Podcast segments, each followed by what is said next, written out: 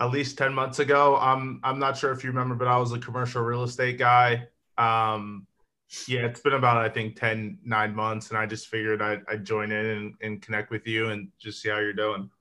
How nice. When uh how did we meet? Do you remember? Uh, yeah, I could turn my camera on. I don't know if that, that would be helpful, but um, we I think it was about 10, 10 months ago or so. Um, oh yeah, yeah, yeah, yeah, yeah, yeah. I see here. Uh, we made a meetup. I did. Um, yeah, a while ago. It's been a while, man.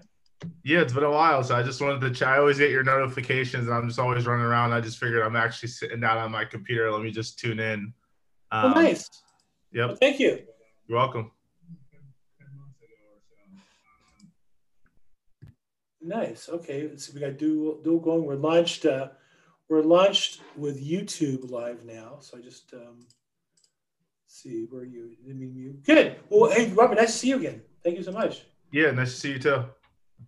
And let's see who else we have. Henry Davis. Have we met before?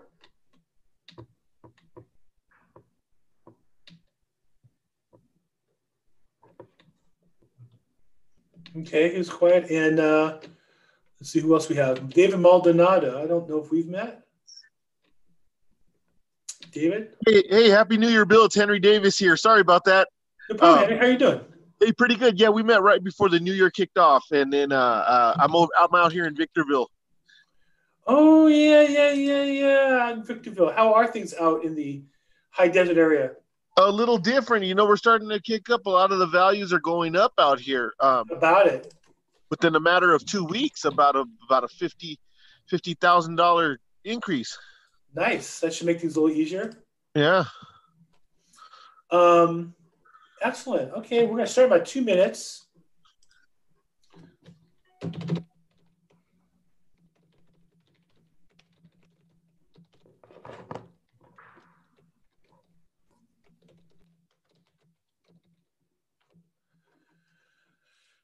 Okay, let's see here. And people coming in. Nice. Shonda's coming in. Nice. Excellent. Um, and the chat turned on? No. Okay. Feel free. So, new feature here is the chat. We're going to start in about, about two minutes.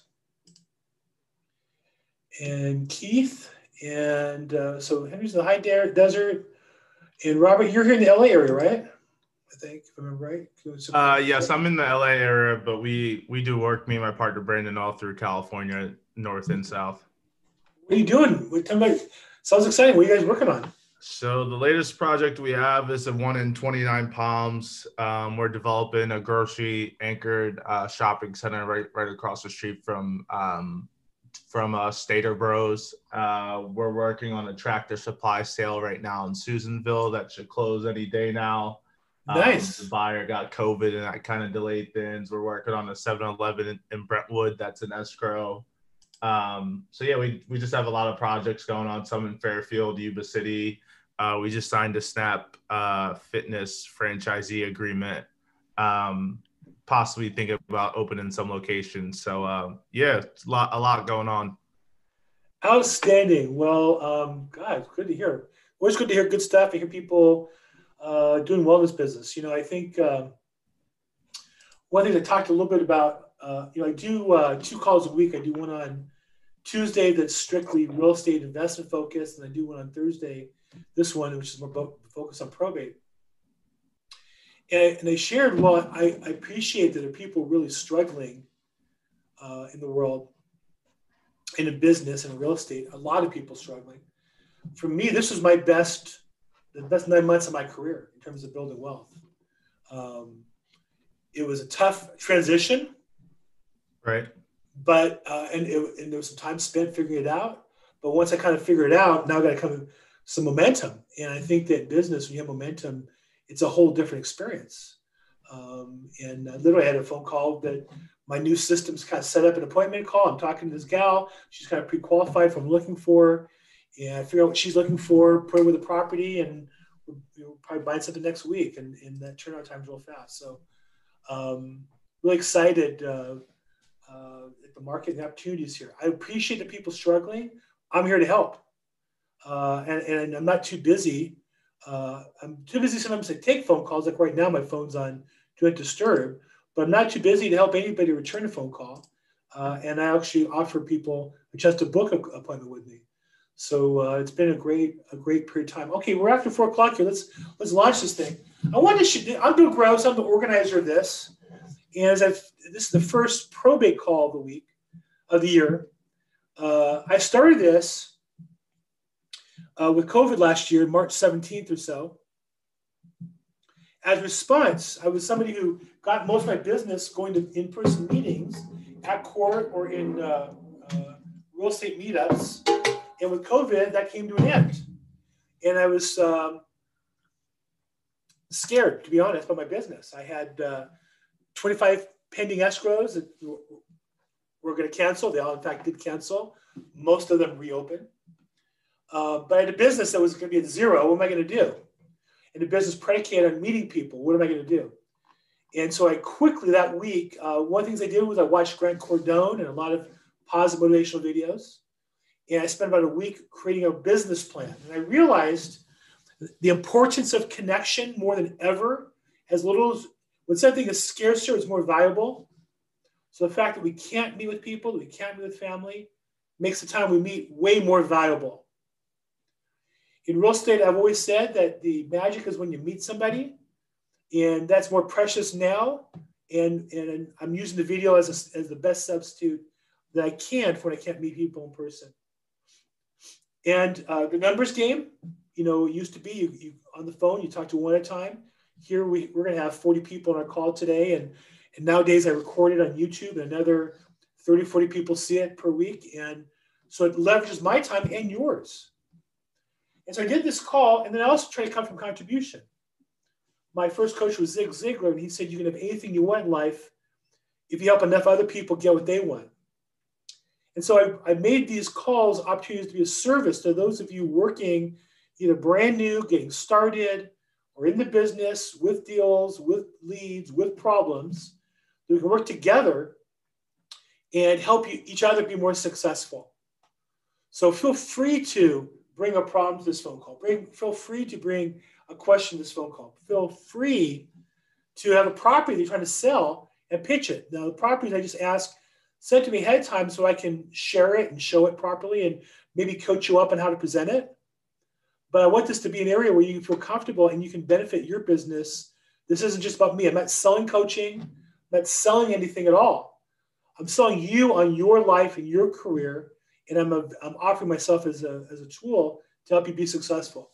I want to share two stories today, just to start off. Before I do that, though, anybody have any pressing issues, questions, or problems you want to share with the group?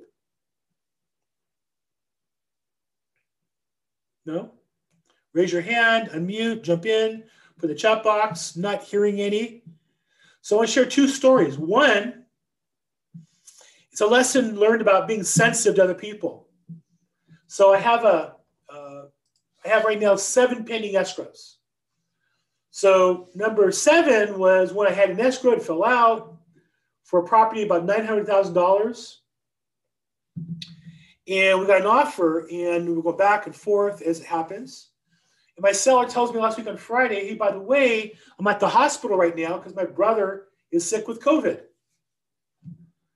And, you know, that's not what you want to hear. Apparently, he's really sick. Uh, he's in Irvine, Orange County, somewhere. So we go through this counteroffer process, and I you know called and emailed him, didn't hear back, called him again.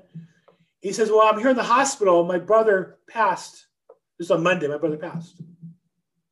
Not only that, this is an older man who um, doesn't use iPhone, doesn't use uh, electronic signatures. He would use his daughter to uh, use electronic signatures for him. That daughter was also in, in the hospital with COVID on a respirator, a young girl. I think she's 30 years old. Like that's serious, right? Like you hear stories about people who are asymptomatic or minor, but respirators like as bad as it gets, right? And she's only 30. And I'm thinking, gee, how do I get off the phone call politely and not pressure him? He wants the paperwork signed. He gave his other daughter's email and we sent the documents to her to sign. And we got it signed and we got the thing in escrow. We opened escrow in a $900,000 I'll get a twenty something thousand dollar commission check for. it. We're probably he's going to get a good sale, and the, the buyer's to get a good deal. But I think I believe I was able to get him move forward because I didn't pressure him at all. I'm like, we can wait. Like everybody will understand. You just lost your brother. Um, and I think it's important as salespeople that we not push people, but we be available, be of service, that we be of help, and that we listen. And I'd like to think of something that I've worked at and I'm good at.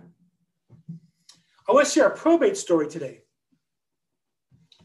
So um, two weeks ago, I represented an investor. I found a good deal that was being sold at probate way below market. It was being sold at 980. It was worth at least 1.3 to 1.4 million dollars. Easily. Easily. I could sell it in a day for 1.3. I did actually. So I brought I called an investor, a friend of mine, and said, hey, you need to bid 1 million 75 coming on this deal. But but the court's probably going to decline it because the court appraised the property at one five and change the court requires it sold at 90% of the court's appraisal, which is one three and change. But I don't want to offer one three because they don't want to pay listing commission. We get it for one one and you get a great deal, great. But let's not jump in on this deal and pay the full price. So the buyer is, and this is an interesting property where the buyer is the tenant of the property. He thinks he has the seller locked into him, kind of dishonestly, and is going to finagle his way into this deal. Well, the reality is the probate court system is set up to protect estates from people like him. The estate wasn't going to pay a realtor anything. They were going to save, they were going to save fifty thousand dollars when they sold the property at 980 instead of 1.3 million dollars. They were going to save the commission. Do you see the air quotes? So we go to court and we tell the judge we're willing to pay one one. And the judge says, "Well, thank you, but we won't let it go for less one three." And so, well, we would pay one three if I could list it. We offered that to the seller weeks ago. They didn't want to do that for some reason, and the court said, "No, we're not going to approve the sale." So now the seller has to reapply to get the property sold. I send them an offer to buy the property on behalf of my investor for one three if I'm the listing agent. They don't respond for a day.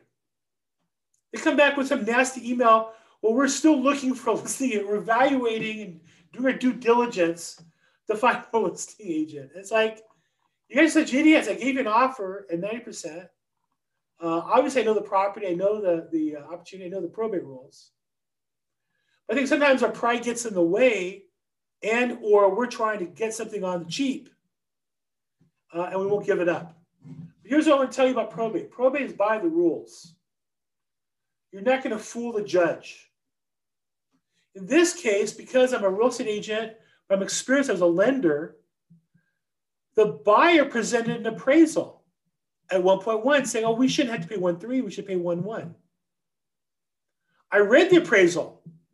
The, even though this property had a tenant paying lease and the value of the property is the lease, the appraiser was told the property was vacant. They were lied to. And the appraisal was made to the buyer, not the seller. And when you read appraisal uh, documents, you'll learn that they only allow the person, the client, to use the appraisal. They don't allow a buyer to submit that to the seller. Meaning that appraisal was purchased for the benefit of the buyer to use as a negotiating tool. So to me, that's really fraudulent to, to try to tell the court oh, for the seller, it's worth 1.1. No, that's the appraisal the buyer used and purposely forced it low by not evaluating the income from the tenant, the whole purpose of the land. And so, what, what do I what do I say all this for? I think you're gonna find a real estate. There are people. Yes, feel free, uh, Jay, to put chat there. Um, people try to do things the wrong way. People try to shortcut. People try to, uh, one of my properties are buying next week. They're purposely listed at way, way high. So no buyer would even see it in the MLS. It's a trick I learned. I look at the properties without the list price to find the, the deals the agents are trying to sneak by. And we caught this one. We're going to go out and buy this property. Uh, my, my, my investor's excited for about $1.3 million. So that's a long story to say that there are people make a living in real estate. And you're going to find this, those of you who are new. There are people make a living cheating and playing dishonestly. And it looks like they're getting ahead. Here's what I want to tell you. I've been in this business a long time. In the long run, they don't get ahead. I've visited those people in federal prison. I visited friends and former partners in prison who tried to cut corners and got caught. So, so let's play by the rules. The uh, in the, the the easy way is doing the hard work every day, and don't look for the shortcuts. Look for learning what the rules are and playing by them. Jay asked a question: Does court always have to prove the sale price? So in California, we have two categories of probate cases. Those that the petitioner, referred to as the executor or administrator, the person in charge of the estate, has what's called full authority. That means they can do what they want pretty much, unless somebody complains. And in those cases, there's certain forms we use when we buy the property. They have to file with the court, in some cases, a notice that they're going to sell it. But what they don't need is a court approval of the price. And that's about 80% of probate cases.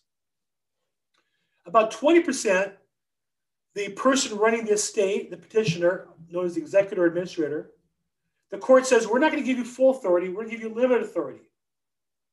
In order to sell the house, you need to follow certain rules. You need to publish that you're selling the property in a certain way.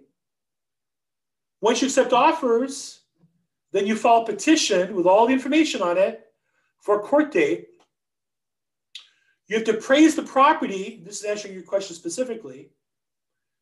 Do with, but not appraisal. Using a special court appointed appraiser called a probate referee to order a probate referee's report.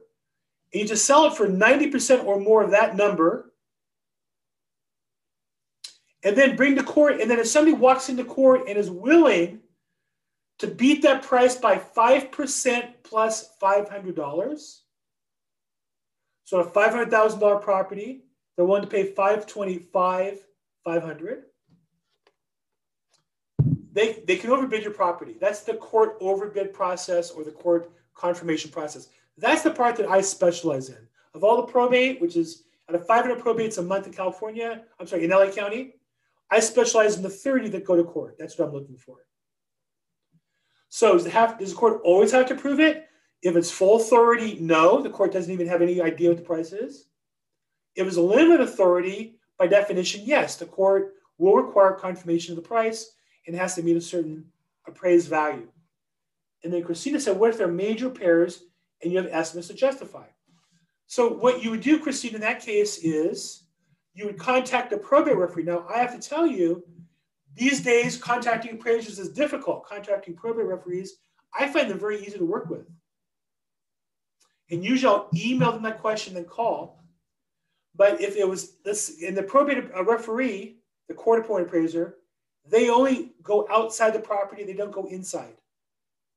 So if inside the property is thrashed, needs a lot of work, isn't livable, I would contact the probate referee and give them that information in writing so he then has a record and can justify it. So a house that's worth a million, he might assume inside's livable. And you come back and show him all the status of the property. He might say, "Oh wow, based on that, it's only worth nine or eight hundred thousand dollars." So in my experience, they're willing to work with you. On the case we talked about, the uh, the uh, attorney, who I wasn't sure she was stupid or dishonest, I've come to the conclusion she's one of the two. I still know which she just tried to kind of browbeat the appraiser and said, well, here's some comparable sales. But the comparable sales didn't justify a lower price. That's a that's a common tactic is I always tell people learn the data. So when you talk to somebody, you're telling them something intelligently. And I find the probate referees are very workable if you give them real data. But if you just call and complain about the price, well, we can't get a lower. I hear all the time, we can't get a lower offer. Well, of course you could, or I'm sorry, a higher offer, or, but you didn't even put in the MLS. I had an attorney tell me I bought a property in um, uh, Tarzana, Tarzana condo. So I had a property. It was it was it was not in the MLS, and we went to bid on it. And I called the attorney and, and, and was talking to him, and, and I said, why is it not uh, publicized? And he said, because the realtor told me the property was in such bad condition, he could not put in the MLS. I said, you're crazy. I've, I've put some real dogs in the MLS. I've put in property that I would, it hurt to look at in the MLS. Not only was that, was his point not true, but the truth is when I went to the property, there was nothing wrong with the physical property, but when the people moved out, they just threw all the stuff on the floor. Like they they pulled out some stuff in the sock drawer and threw the socks on the floor and pulled the drawers out and threw them on the. It looked like it was ransacked by robbers throughout the whole house. There was trash everywhere, but it's obvious that was trash while they moved out. It wasn't. It wasn't like they lived in squalor. It was on moving day. They just left it a mess.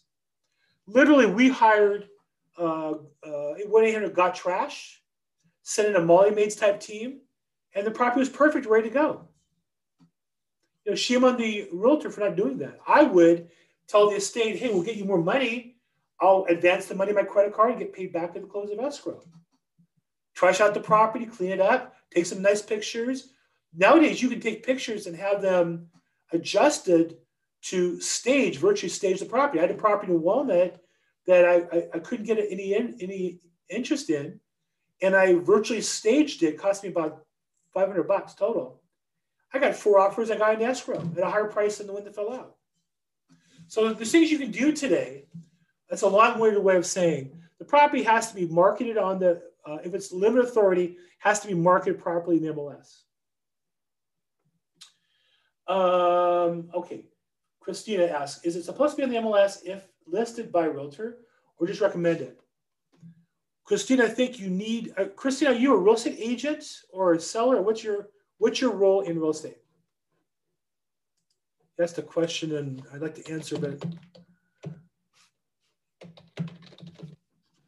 Christina, oh, you're, you're an agent, I think with Remax, I, I see here you're, you're an agent. So depending on your MLS, but basically nowadays we as realtors can't do pocket listings anymore right? There's some exceptions, maybe certain areas, but generally speaking, uh, if we list a property, it's supposed to go on the MLS. So no, we're not really allowed to um, uh, list it and not put in the MLS. You'll find oftentimes commercial property, a little interesting factoid. In LA, most commercial property now is in the MLS. Most multi-units are in the MLS.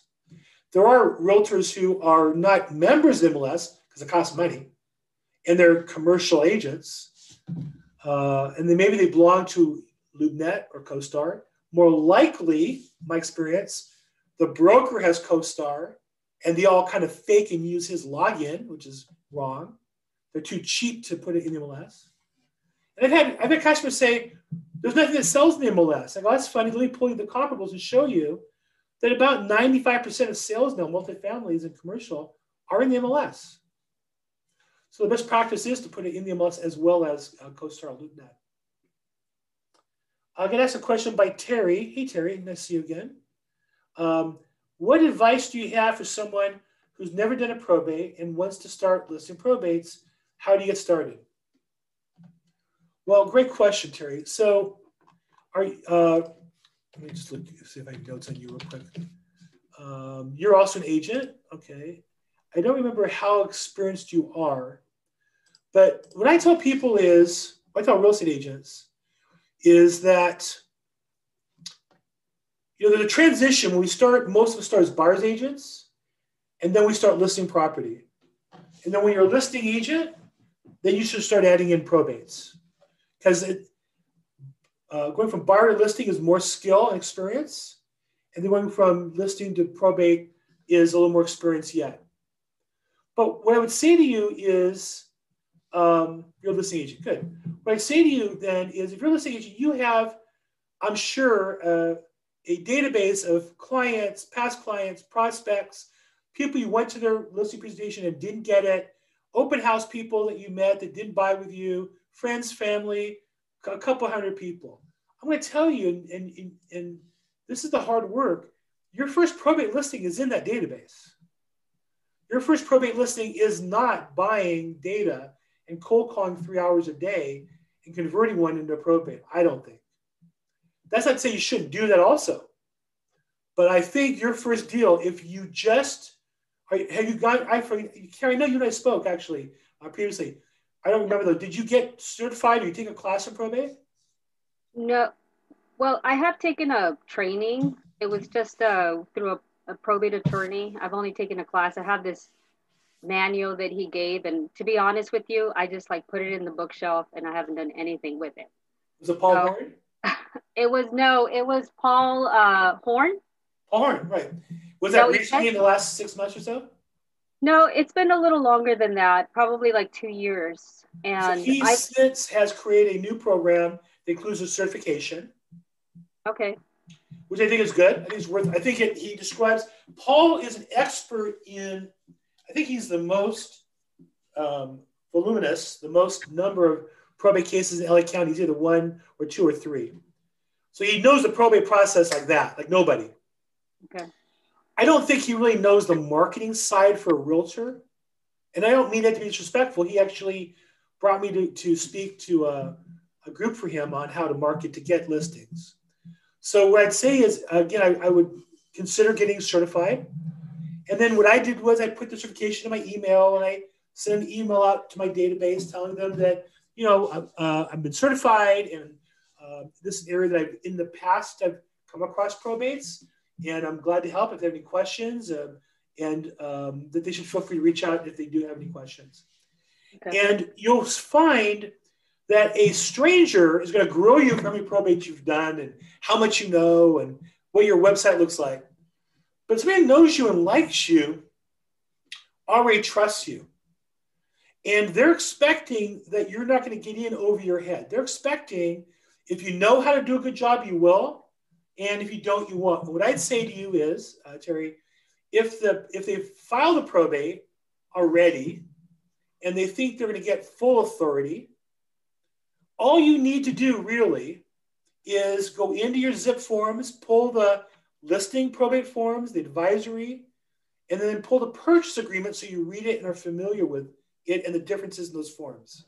Okay. And I believe that anybody with a little bit of help, and if you get into a sticky spot, call me, make sure we put the MLS, we put that's required, and court confirmation is not required if they have full authority. Right. Now, if it's limited authority, I would not recommend you do that on your own. Find somebody to partner with. I'd love to. And I would not only partner with you on that first one, I would teach you every step of the way so then going forward, you could do your own. Because. I'm the guy who goes to court and makes you look bad if you don't do your job properly and, and that's what I do. All right, I, you you list the property, and I come in and pay more, and your seller saying, "I understand. Why did you say I should sell it for a million, and they're paying a million one fifty? Right? They should look right. bad. So you don't want that. So okay. I'd say to you, but you should reach out. There's two things you should do. If you're like Terry is already a listing agent, so I presume you have a database, you have clients. You probably don't reach out to them often enough as it is. Here's one good piece to talk about: is probate uh, and, and how uh, the probate process works. By the way, changes in the new Prop 19 will affect probate, will affect taxes when people pass properties on. You should look into that, maybe write a little article about that to your database. Number two, I recommend you call all of your database, if you're a real estate agent, every 90 days the rest of your career. Now, what do you talk to them about? Well, you can you always find something to talk about, but one thing is you should ask this question. Terry, I know we sold you your house. I know you bought the property as Terry Davis, not in the living trust. Can I ask you, are you familiar with the advantages of living trust? Now, if you're a single person, it might not matter to you, or it might. There are single people who don't worry about passing on property to family. There's some that do. They want to pass it on to their nephews, their nieces. There are single people who don't care about passing it on to their family, but want to pass it on to their charities or some other organization or some other friend. So you have to kind of be sensitive when you ask the question. Uh, and if they're married for sure, they should have it at probate. It's true that depending on how they hold title, a property might pass automatically from spouse to spouse, but it may not if they make a mistake in how they hold title. And if they have kids, for sure they should avoid probate. God forbid mother and, da- mother and father die, the kids would inherit, but they have to go to probate and get a conservatorship. It's just gonna they're gonna spend tens of thousands of dollars to get there. So you call your database and ask the question. I'm curious. I noticed you took title as Terry and Bob Davis, not in a living trust. Are you familiar with how living trusts can avoid probate? And they might say, yeah, we checked it out when I'm interested. Okay, I would never argue with them. They might say, no, tell me about it. You might say, well, it's a way you can avoid probate, which can cost you a lot of money. And what I would recommend is find a video that you like on YouTube to send them about the advantages how living trusts avoid probate. Uh, we had on this call a few times different attorneys and different videos they did. One was Leron Elioff, has a nice series of videos. Well, find one that you like. Find a flavor that you appreciate. And then you should offer to your clients the ability to get a living trust. Now, I think of three different price levels. I think of there's a simple uh, trust that they can get for about $400, $500 for a couple. Trustandwills.com is one source. Easy Probate's another source. Um, they're kind of like LegalZoom, but they specialize in trusts. The next higher level up is you'll find uh, younger, newer attorneys um, hungry, and they'll charge maybe fifteen hundred bucks for more for that same trust, but they'll oversee it and help the client get through the process. And the third level, somebody who has millions of dollars of assets, maybe multiple marriages involved, and that can cost three thousand to five thousand to twenty thousand dollars, depending on what's involved. You, as an agent, Terry, should have those three solutions and be able to offer them to your client. That's my my belief. Okay. And I think by helping them get that. Now, some will say, here's the other part of that. Some will say, well, I have a living trust. Great. Can I ask you a question, Terry? Uh, who did you trust and how happy are you with them? They might say, oh, terrible. We hate the guy, or he died, he's out of business. But more often they'll say, oh, yeah, Betty Boop did, she's the greatest. And I would then say, I'm glad to hear that. You know, I talk to people every day that need living trusts. Would you be okay if I called Betty Boop and mentioned your name and referred to her clients of mine that might need her service. Oh, we love Betty. Please call her, say hi to her for me. Now you have the excuse to call Betty Boop, who probably does some probate business too. Right. So, hey, I'm Terry. My client Joe and Mary use you for living trust, Betty. Uh, I'm not asking for any business, but I come across people every day. I literally on the phone. Some of you guys need living trusts. I come across people every day who need living trusts. Would you be okay if I had a client? You take, I, and here's the key phrase: the key phrase is Are you still writing new living trusts? Okay. When you say it like that, that tells them that you know their business. Are you still writing living trusts and are you still doing it? Because many attorneys, when they're young, kind of like we as new agents, work more with buyers. As they get more experience, they don't want to do them anymore. They want to administer the trusts. So by asking the question, you're kind of saying to them, you know the business a little bit. And they'll either say, no, I don't do them. I refer them all to Janie, new agent, new attorney. Or they'll say, yeah, I'd love to talk to anybody you have. Well, fantastic. You know, I'd love just to meet with you real quick. Maybe I could buy a cup of coffee so that when I have a client, I can say I've already met you. Now, obviously, COVID makes that dance more difficult. You figure out what that means. You want to send them coffee, do it virtually? Great. You want to pop over, drop off coffee? Whatever you think is right is the right way to handle that. I'm meeting with one next week on Wednesday with a trust attorney. How'd you meet I'm them? glad, I'm glad that you're you're telling me the right questions to ask. So that's beautiful. Thank you. How'd you get to meet them? She is a friend of she's a sister of somebody that I know, just an acquaintance. And she told me that she was an attorney. And then I asked, what kind of attorney is she? Because I like to keep contact with all attorneys. And she said, Oh, she does probates and trusts. So then she gave me her contact, and that's how we connected, and that's where we are now. Go. There you go. Okay, so there's a long. I do a whole hour class on that. I gave you the 10 minute version of it. Uh, if you have more questions, Terry, call me back. Okay. Okay. Thank you. Uh, Sasha pointed out that Paul Horn does a certification class for CAR. Correct. Paul, there's several certification classes. I think Paul Horn does it is the official CAR cert. I don't know what that really means. It's nice, but more important that Paul really knows the business, and I think Paul's class is really good for California probate. So I, I think it's 110 dollars, very reasonable.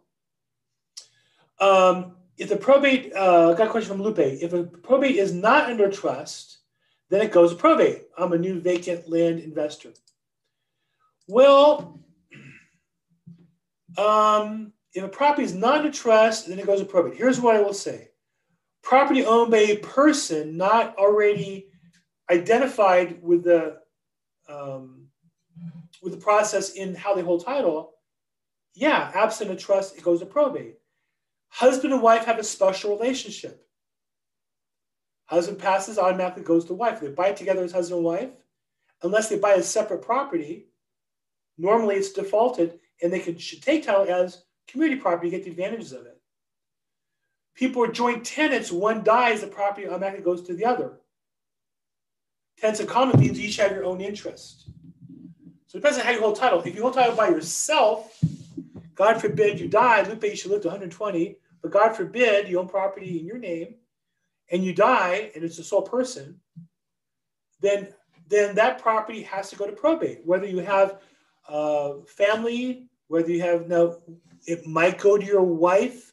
She could avoid probate, but she has to get an attorney and file a form. So it's basically the same as probate. Uh, kids, absolutely, would have to file probate to get the ownership of land.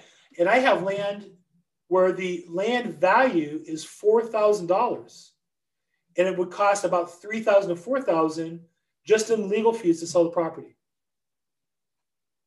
So it can eat up, it can eat up your costs. The minimum costs of filing and advertising, all that can eat up your costs.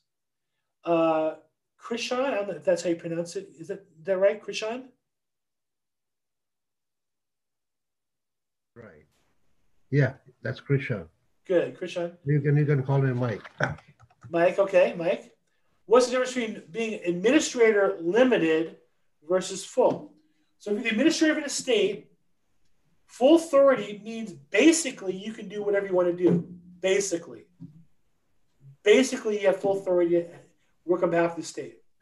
What don't you have? Well, the things you don't have, uh, uh, as a realtor, we have to use probate forms. And to sell property or to do anything significant, you might need to file a notice of intent to do something. Usually a 15 day notice if there's multiple errors is required. Title will usually require a 15 day notice to sell property that be filed with the court 15 days before they'll close escrow. But than that, basically, you're on your own. Um, limit authority, for example, you can't sell the property without going through the whole court process. Limit authority, when you sell the property, you can't just take the money in the bank account. The court will require the money either to be into a blocked account, which the court has to prove withdrawals, or that you get a bond to cover the money. And the bond can cost a significant amount of money. So those are some of the most common limits to somebody with limited versus full authority. Um, can you change? So one of the things I do well one of the ways I save my customers a lot of money is I've found customers who have limited authority, and I'll digest the case and try to find a way to get them to full authority. Uh, and sometimes that's by bringing in resources, and sometimes it's by helping them come up with a strategy. Uh, and I've done that, I think, twice in the last year where I had clients who had limited, we got full, and then we were able to sell the property and save my client a lot of money. So that's a little more than I can talk about in this call and gets a little technical. But hope that answers your question, uh, Mike. Yeah, that's right. Thank you. Sure. And Lupe, thank you, Bill. You're welcome, Mike. And cost involved. So the problem with, so for example, unlimited authority, because you have court, to sell property, you have to file a publication in a certain way. That costs 900 bucks. Then when you get your offer accepted, you file the petition uh, for the court approval. That costs 471. Uh, either you're paying a paralegal or attorneys or doing it yourself. The attorneys is to cost a lot of money. Sending out notices to any parties involved. And then once the court approves the sale, you have to prepare an order for the court to sign. That costs time and money. So I don't know the exact difference. It varies based on case. But I would say at a minimum, the, the limited to full authority, you're talking about minimum $5,000 difference. If, there's an attorney, it could be a lot more than that. The other difference is this. If today you're selling a property with limited authority, you have a buyer who accepts the contract today, and then you file the petition for court approval, you're not going to get a court hearing until the end of March. So your buyer is every day worried is this deal going to close or not through March? They can't lock in their interest rates. They have 10% of the down payment. It's sitting in escrow. And it's a challenge to keep them in line. Most buyers, in exchange for all that, want to get a discount when they buy the property. They think, hey, I'm buying this probate. I'm going to sit around for three or four months. So I want to buy it instead of 500,000, I want to pay 475. So I think normally a seller will get three to 5% less based on my statistics on limited authority than full authority. And I see attorneys all the time say, well, I recommend limited, I recommend court approval because it protects my customer. I've never seen a customer sued on full authority for selling the property too cheap. But I've seen a lot of cases where the attorneys charge tens of thousands of dollars and the house sells for less because it's a limited authority case. I think that's a mistake for most cases. Uh, bond needed nine hundred and ninety-six thousand dollar on a estate. Recommended good company. Yeah, I have a bond company um, that I recommend. Um, they are, I'd say, the the primary the primary bond company in Los Angeles County, and most of the attorneys are familiar with them and work with them. They're called Bond Services and I will put their info in the chat box. But Alfonso is one of the reps. It's, it's funny. I'm, I'm saying this to you. The reality is, I don't think they. Oh, excuse the waiting room. I don't think they like me. I've, I've tried so hard to meet these guys and get business from them, and I think they feel like they have a special business and they're a good thing going and don't want to get me in on it. Uh, but that said, they do a good job, so I'm glad to recommend them. And there's his info in the chat, chat box. Thank you. Thank you, Will. Sure. I say mention my name, but I don't think my name carries much weight with those guys, unfortunately. But they're good. They're a good company. Um, okay. Did I hit all the questions? I think I answered all the questions. Uh, okay, where are we? 439. So how are we doing? Any questions, comments?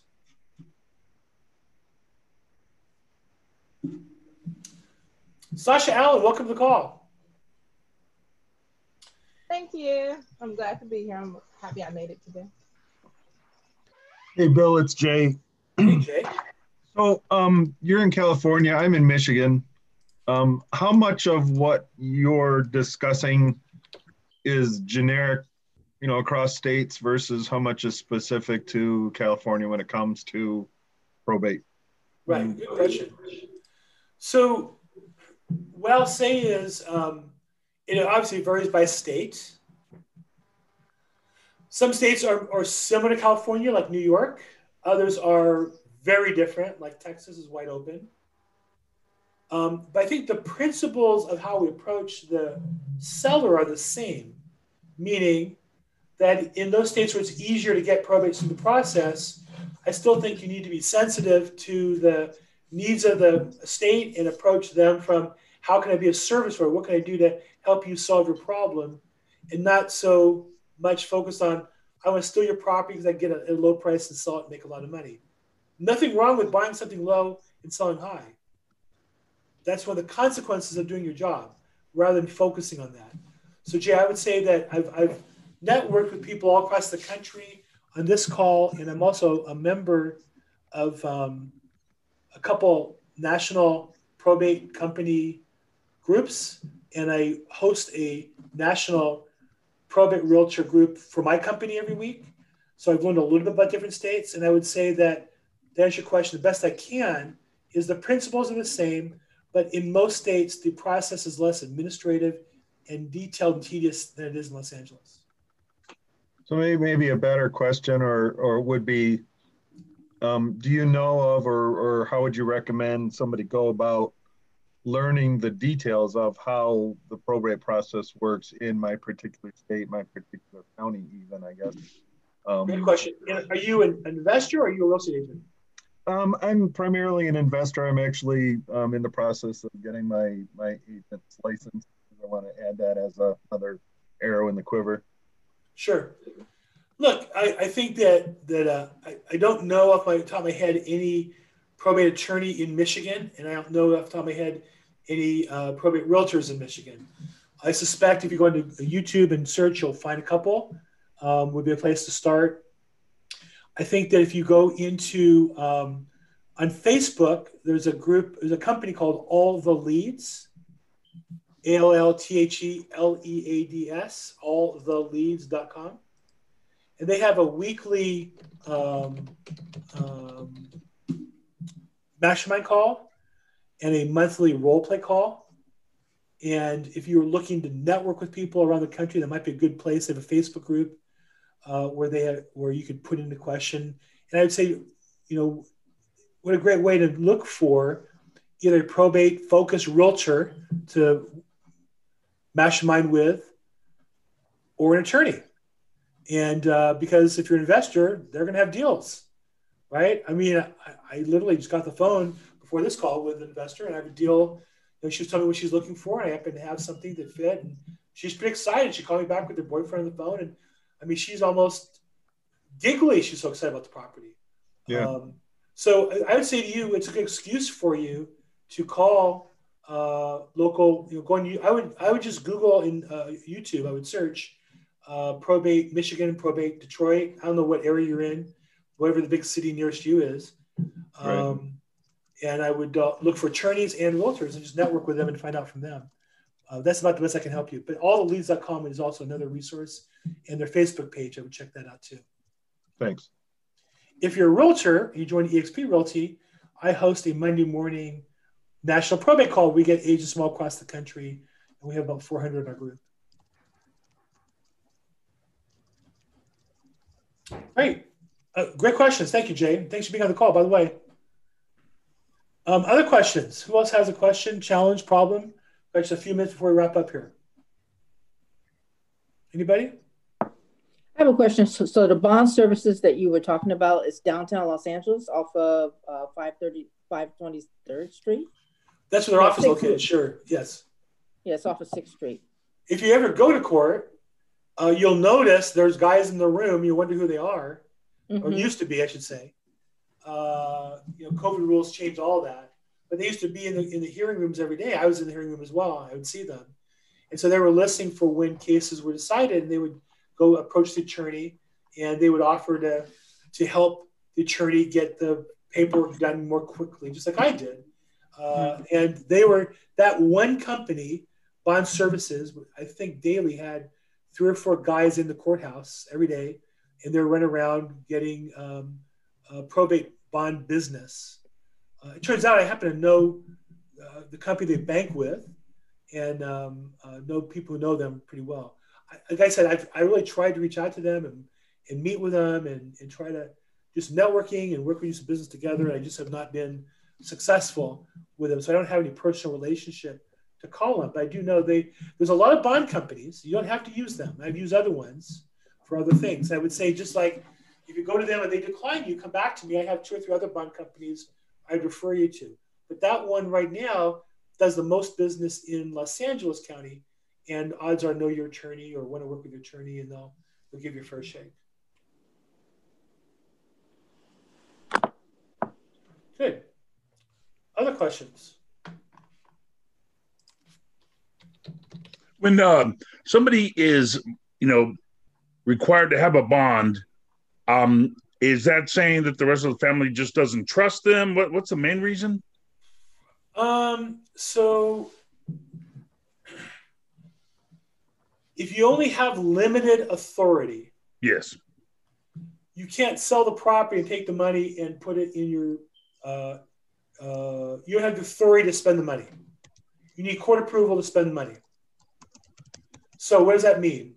That means that either the money goes into a blocked account and the, then every expenditure the court has to approve.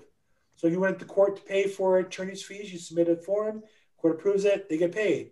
You want to pay to fix the house up, you submit you submit a request, court approves it, then you can release the money for those things.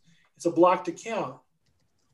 Or if you're if you can be bonded, what happens then is you have the ability to spend the money uh, because the court is is um, insured.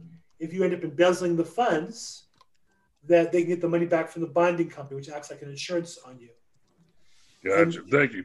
The the uh, probate process is not designed to help the uh, estate save money. It's designed to make sure that the state and, and federal government and local government get paid taxes. That's number one.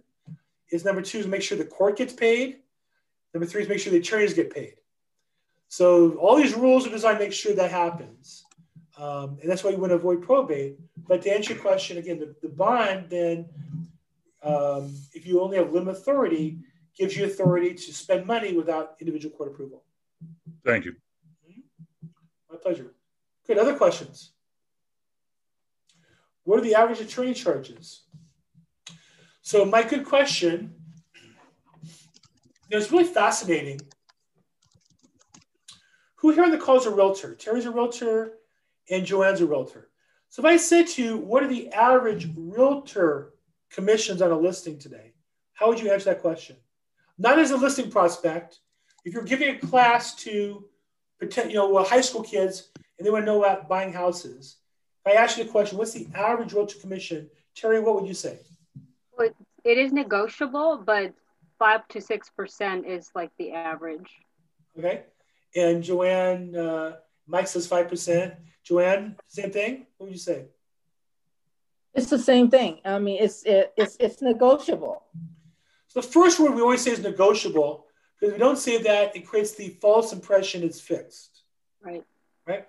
So in LA probate court, real estate commissions are fixed. It can't be more than five percent on homes or property, or more than ten percent on vacant land, without court approval. The court can change that, but generally without court approval, they can't be more than that. Attorneys' fees, it's interesting. If you ever ask attorneys, my experience with them, a lot of them are, are, are a little a little dishonest in how they answer the question.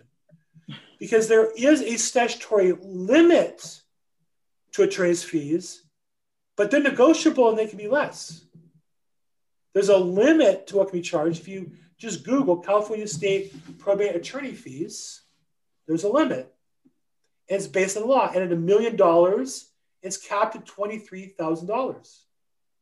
And oftentimes attorneys will say, oh, well, they're set by law. They can't, you know, uh, no more than $23,000.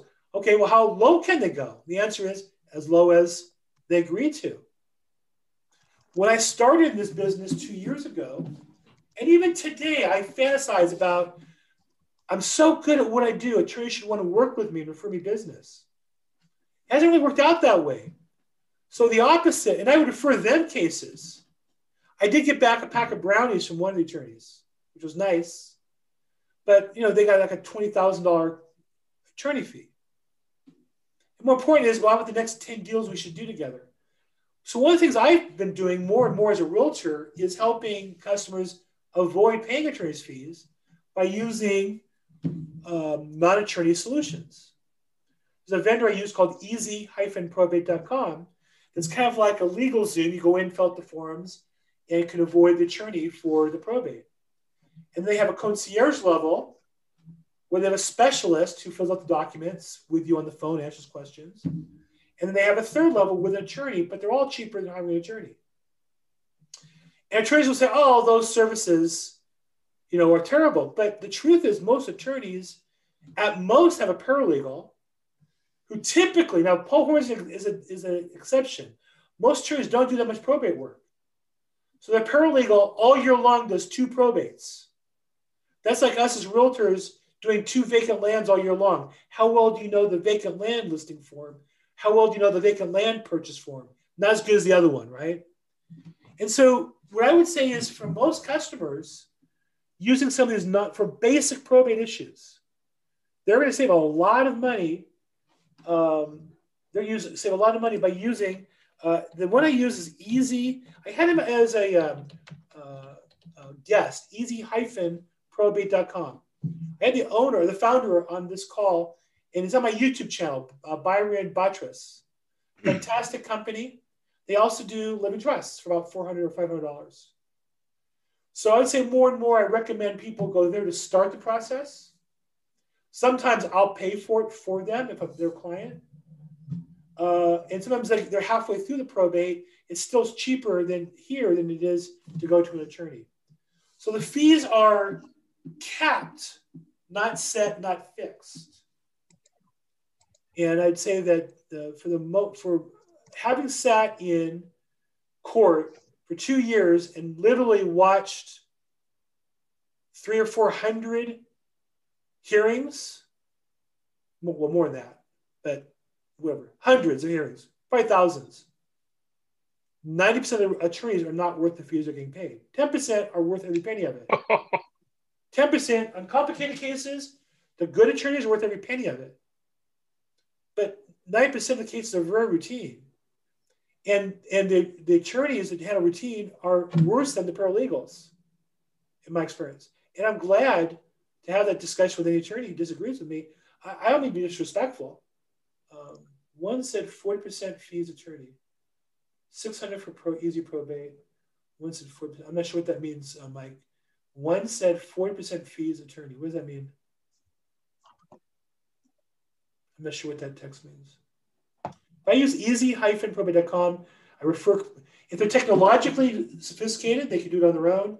If they need some questions, they have a concierge. And then if they want to hire an attorney through Easy Probate, they have LA County approved attorneys who will help them and save a lot of money.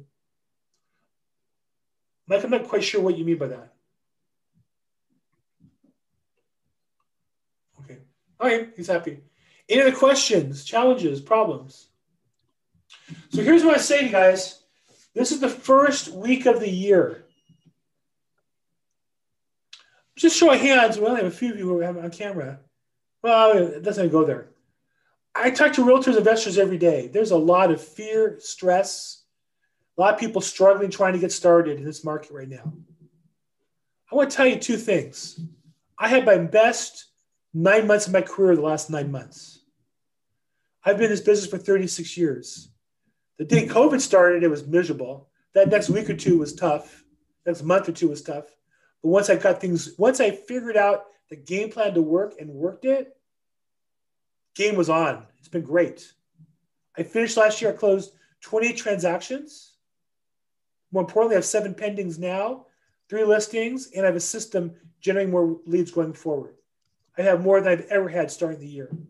Number two, I'll tell you this in my career in this industry, there has never been a better time to start, to leverage up business if, you, if you're experienced, or to relaunch your business. Never. There's more money than ever. There's more opportunity than ever. There's more people paralyzed in fear. And if you can get some clarity on what to do, get a plan and work your plan daily, you have a chance to own your business, build real wealth. I'm here to help. I'm not selling you anything you know, I, I have things you can pay money for, but I'm not here to sell you anything. You don't need to come work with for me. Come this every week, bring some energy, some passion. Let's work together, make a lot of money. I'm here committed to helping you help your prospects and your clients. Okay. So call me, text me, email me. As always, um, you have my phone number, but I also want to say if you're new to this call, um, I offer a um, um uh, kind of page with discounts and kind of cheat sheets and things like that. If you text good stuff, um, just the words good stuff, and so many people did it with space and without either one's fine.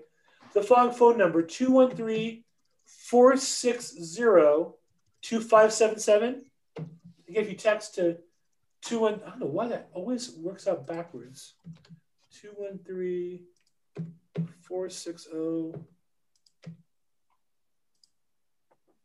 It's so weird how I typed I type it in correctly, and it always every time I'm just going to take out the dashes in. There you go. four six two one three four six zero two five seven seven. You text to that, you'll get back a list of my other meetings. You'll get back some discounts on probate data that I use. You'll get back some cheat sheet notes. And if you have any good suggestions and things I need to add to that, let me know. Well, appreciate you guys. Thank you so much. We do this every Thursday at 4. I have a real estate investment call every Tuesday at 3. And thank you for participating. I appreciate it. Thanks, Bill. Thank you, Bill. Thank you for thank helping you. out. Jay, thank you. And Terry thank and uh,